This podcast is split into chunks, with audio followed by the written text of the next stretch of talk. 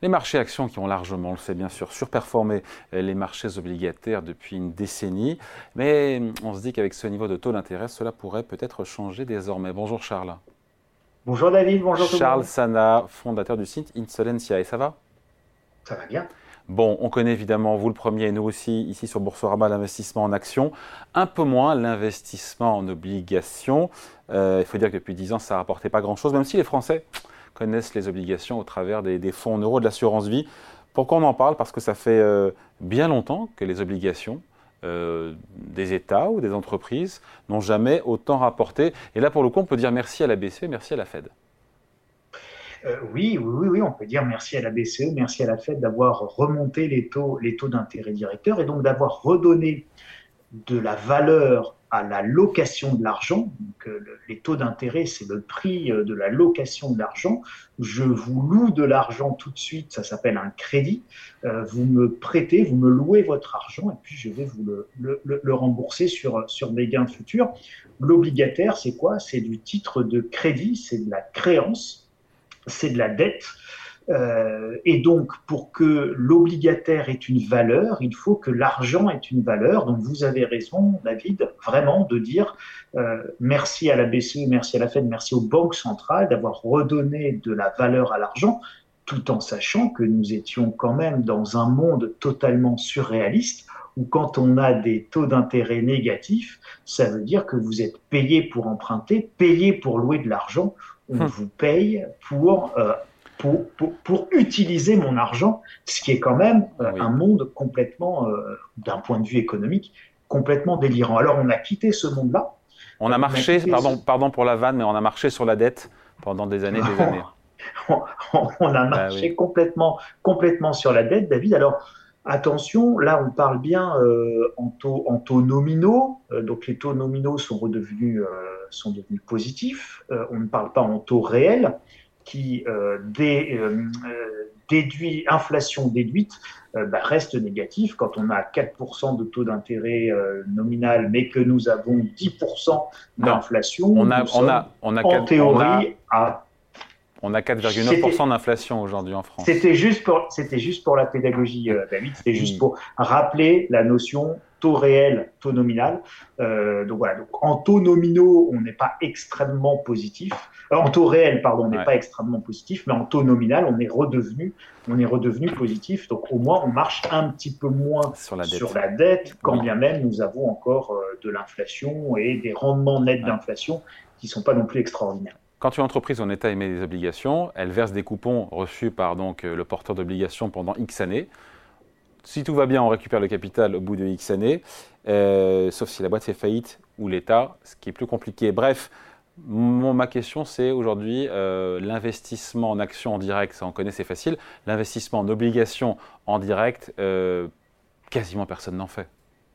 Ah oui, quasiment personne ne fait d'investissement euh, obligataire en direct parce que d'abord les tickets sont extrêmement élevés. Euh, on parle de c'est minimum le million d'euros si on veut acheter des obligations en direct. Si vous achetez euh, des obligations en direct pour un ticket d'un million d'euros, autant vous dire que vous n'êtes pas sur l'État français. Vous achetez pas une obligation d'un million d'euros. Le ticket d'entrée est, beaucoup plus important.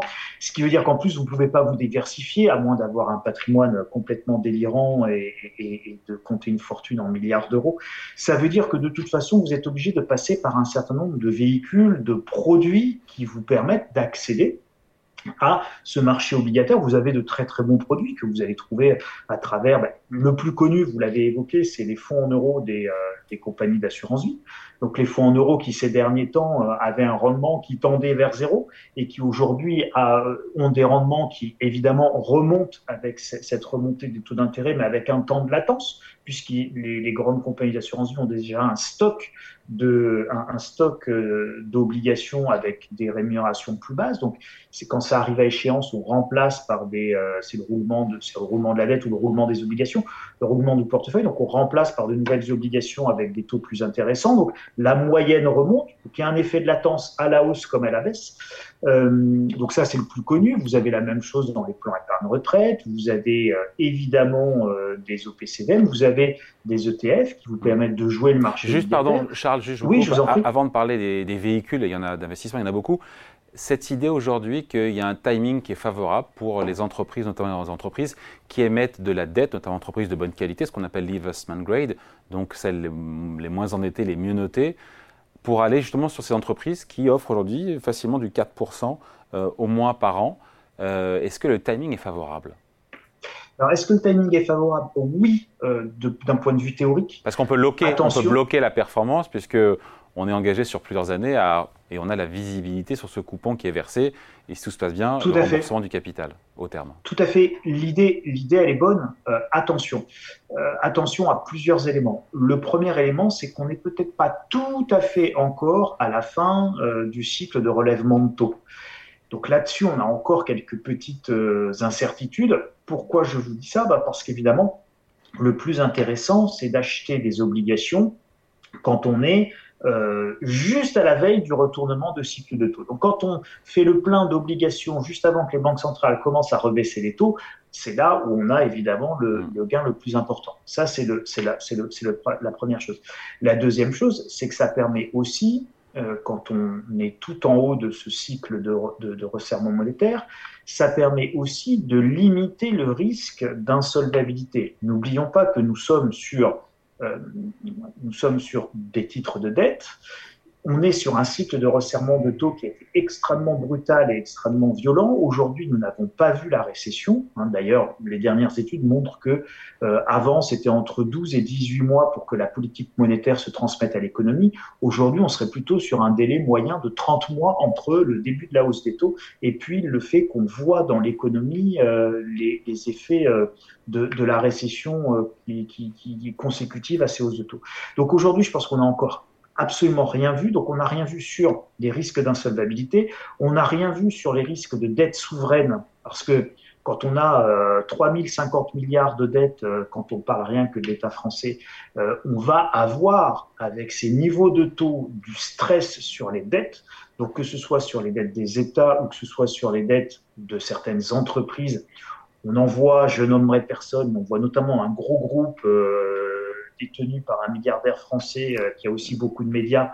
Où, il y a, Donc c'est le groupe voilà, où il y a des, où il y a des inquiétudes, euh, il y a des inquiétudes sur, sur, la dette et donc une nécessité de maîtriser la dette, de, vendre des actifs, de céder des actifs pour, pour maîtriser ça, etc. Donc, on voit qu'il peut y avoir rapidement du stress sur les dettes quand on est dans ces phases de remontée de taux. Donc, le timing le plus intéressant, David, il est en réalité d'aller jusqu'au bout du cycle de taux et quasiment, bah, idéalement, d'investir euh, soit euh, au, point, au point haut des taux, soit bah, après la première confirmation et donc la première baisse de taux par les banques centrales. Donc là, effectivement, on n'aura pas la totalité euh, de la hausse, mais on aura quand même une maîtrise rendement-risque qui, à mon sens, est la plus pertinente donc, si je devais vous donner mon avis personnel, et ce n'est pas du tout un conseil pour nos auditeurs, mais c'est juste mon avis personnel et une analyse personnelle, si je devais investir mon argent et mes sous, j'attendrais la première baisse de 0,25 points de base de la Fed. Bon, ça c'est pour le timing, c'est toujours important le momentum. Mais en tout cas, voilà, aujourd'hui, je le disais, quand on prend des valeurs euh, type des bois du CAC 40 avec des obligations euh, liées à des entreprises du CAC 40 qui sont très bien notées, on a du 4, on peut monter à... J'ai vu qu'Air France proposait, alors Air France est moins bien noté, mais du 7%, on peut aller vers des boîtes plus risquées qui rapportent du 8 ou 10, après c'est une question d'échelle de risque, et donc d'entreprises qui sont plus fragiles. Le véhicule maintenant, qu'est-ce qu'il y a encore une fois Le fonds en euros, on le sait, bon voilà. Après, il y a quoi? Il y a les fonds obligataires, les ETF, ce qu'on appelle les fonds obligataires à échéance, les fonds datés. On a un portefeuille obligataire bien diversifié. À horizon 5 ans, on sait qu'on peut avoir à peu près de 5% par an. Si tout se passe bien, l'argent remboursé au bout de 5 ans. Quelles sont euh, les diverses possibilités quand on est un épargnant aujourd'hui pour capter encore une fois ces taux d'intérêt élevés?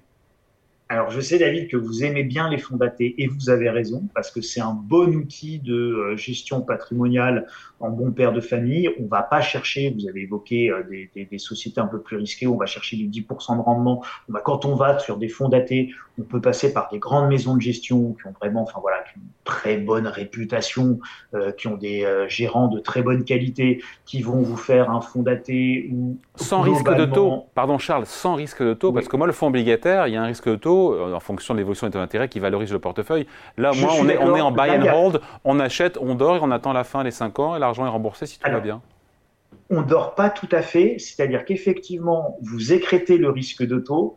En revanche, vous n'écrétez pas le risque d'incident de crédit. Bien sûr, et, bien sûr. Et, ça m'amène, et ça m'amène juste à attirer l'attention de nos spectateurs, mais de, de, de, de tous ceux qui sont épargnants.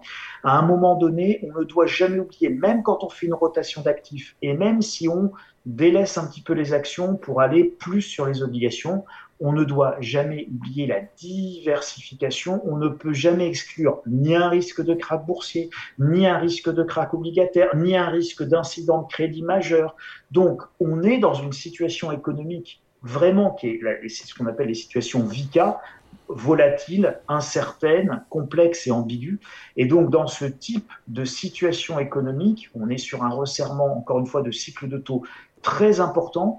On ne, on ne, que le danger est de se focaliser sur le rendement en se disant ah, c'est une super bonne affaire, je peux faire le plein euh, d'obligations et de 5% aujourd'hui, c'est d'aller trop loin en faisant le plein, c'est de faire que le plein d'obligations et de 5% et oublier que potentiellement on peut avoir un risque d'incident de crédit que je ne suis pas capable de vous quantifier. Est-ce qu'on est à 10%, à 5%, à 50% Je ne sais pas. Ce que je sais, c'est qu'on est sur un cycle de resserrement de taux qui est le plus violent, le plus brutal depuis à peu près 50 ans, que ça peut faire de la casse, ça peut entraîner un certain nombre de stress, notamment au niveau de l'Union européenne et notamment au niveau des dettes d'État des États de la zone euro. C'est moins le cas pour les États-Unis. Donc là aussi, fonds obligataires américains, fonds obligataires européens, c'est pas tout à fait la même chose. Fonds datés européens, fonds datés américains, c'est pas tout à fait le même profil de risque.